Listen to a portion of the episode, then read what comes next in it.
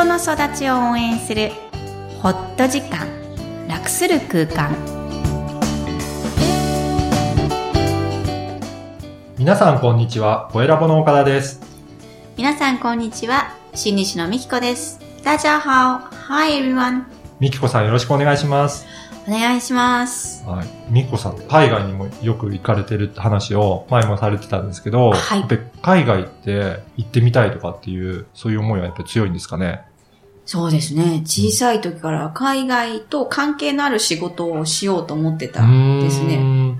なんでだろう？わかんないですけど、多分小さい時にアメリカにいたからだとは思うんでああ、そういう経すけども。験があって、うんうんうん今行きたいところとかってあります？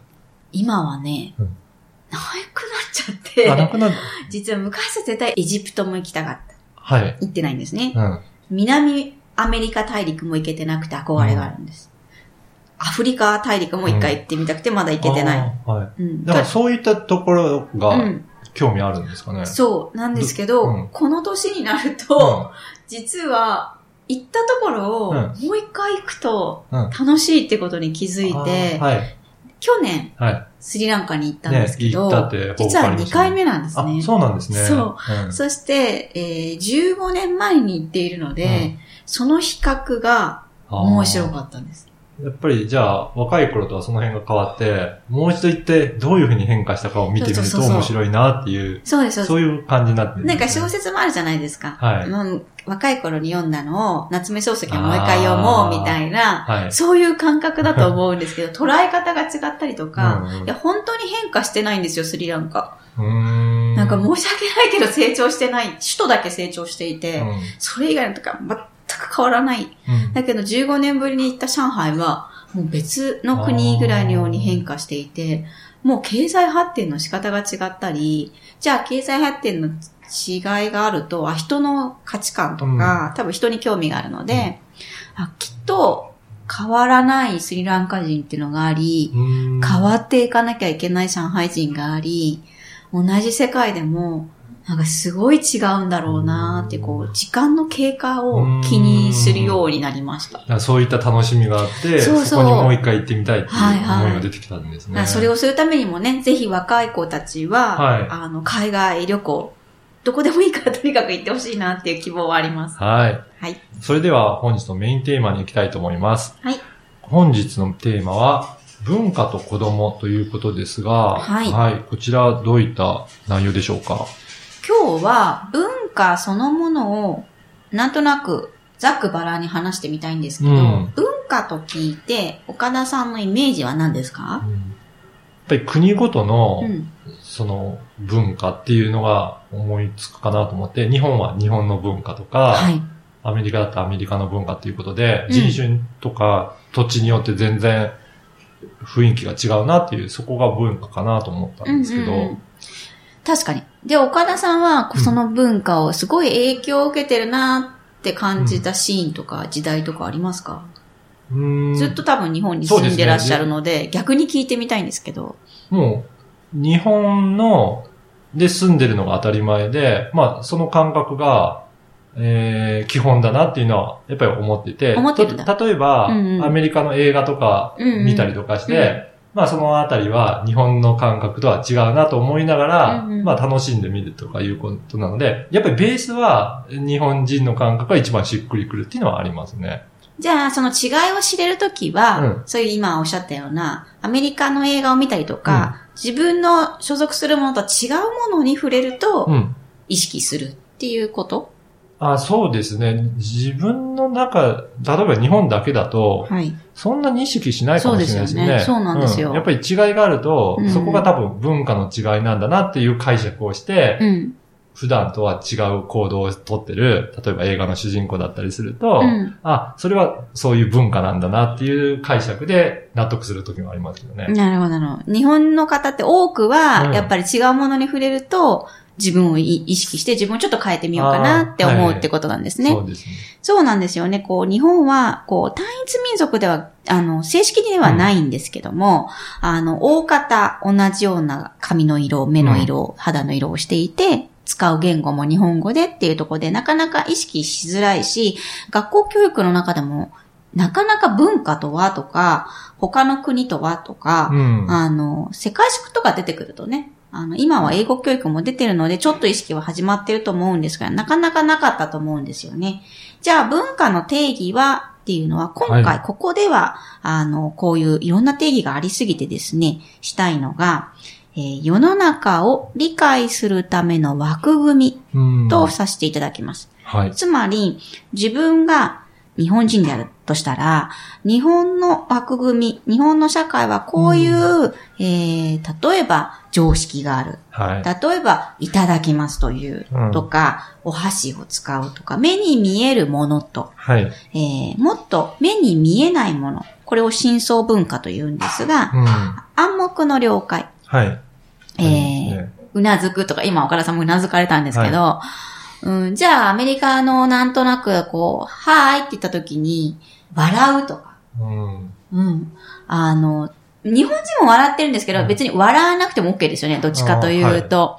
もっとこう、歯を出すぐらいに笑うのが当たり前っていうのがアメリカの文化だったり、こう、理屈はないんだけど、踏襲しているうん。暗黙の了解ですかね。はい。そういうのものの見えるものと見えないものが合わさって、自分は実は理解、行動を決定してるんですね。うん。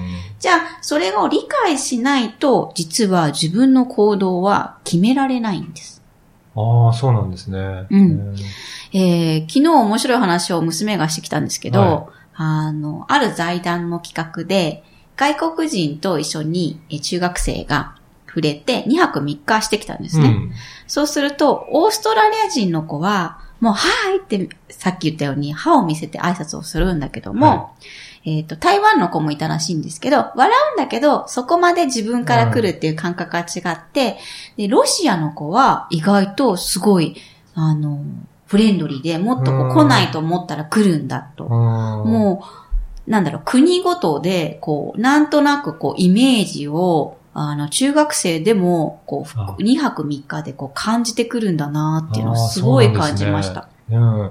やっぱり国によってそういうふうに違うがわかるぐらい、まあ文化の違いがあるんですね。そうなんです。なので、こう、文化って実は意識しないけども、自分を形作っている。うん喋り方だったり、えー息遣いだったり、表情も含めて行動も、えーそこに依拠、つまり基準を置いているんだよ。もっと意識すると、えー自分のバックグラウンド、うん。えーアイデンティティ、えー先週、前回もね、うんやりましたけど、えーどんな表現をしてるかっていうのも、文化によって実はすごい左右されてるんだっていうふうに言えると思います。今の話を聞いてて、あの、みきこさん自体が、いろいろ英語を喋られたり、中国語喋ったりすると思うんですけど、その時に、やっぱり変わるっておっしゃってたのが、やっぱりその言語によって文化が、引き文化に引きずられてるのかなっていうのはちょっと感じたんですけど、どうなんですかね？そうですね。あの、中国語、語学で言えば、は否定形足す否定形が多いんですよ。何々しないってことはないの？っていう言い方をよくするんですね。